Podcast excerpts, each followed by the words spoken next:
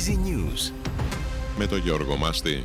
Η Ελλάδα του σήμερα μπορεί να αποτελέσει το κατόφλι της Ινδίας προς την Ευρώπη, τόνισε ο Πρωθυπουργός Κυριάκος Μητσοτάκης από το Νέο Δελχή στη συνεδρίαση της ετήσιας διάσκεψης με θέμα τις γεωπολιτικές εξελίξεις αλλά και την οικονομία. Στα μπλόκα τους επιστρέφουν οι αγρότες. Αύριο στις Γενικές Συνελεύσεις θα ληφθούν οι αποφάσεις για το μέλλον και τη μορφή των κινητοποιήσεών τους. Αύριο στις 6 το απόγευμα ξεκινά το τέταρτο συνέδριο του ΣΥΡΙΖΑ στις εγκαταστάσεις του Ταδίου Κτά Εκβοντό στο Παλαιοφάλιρο.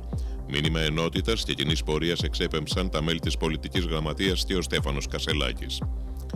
Ελεύθερος μέχρι τη δίκη του στις 4 Μαρτίου αφέθηκε ο 45χρονο πατέρας της οικογένειας των Παλαιοχριστιανών που ζει στην ορεινή Κορινθία και κατηγορείται για απίθεια και παράβαση του νόμου για την υποχρεωτική εκπαίδευση των παιδιών του. Το Παγκόσμιο Επισητιστικό Πρόγραμμα σταμάτησε τη διανομή ανθρωπιστικής βοήθειας στο βόρειο τμήμα της Γάζας την ώρα που οι Ηνωμένες Πολιτείες άσκησαν για τρίτη φορά βέτο στο Συμβούλιο Ασφαλείας σε σχέδιο ψηφίσματος για κατάπαυση του πυρός στον Παλαιστινιακό θύλακα.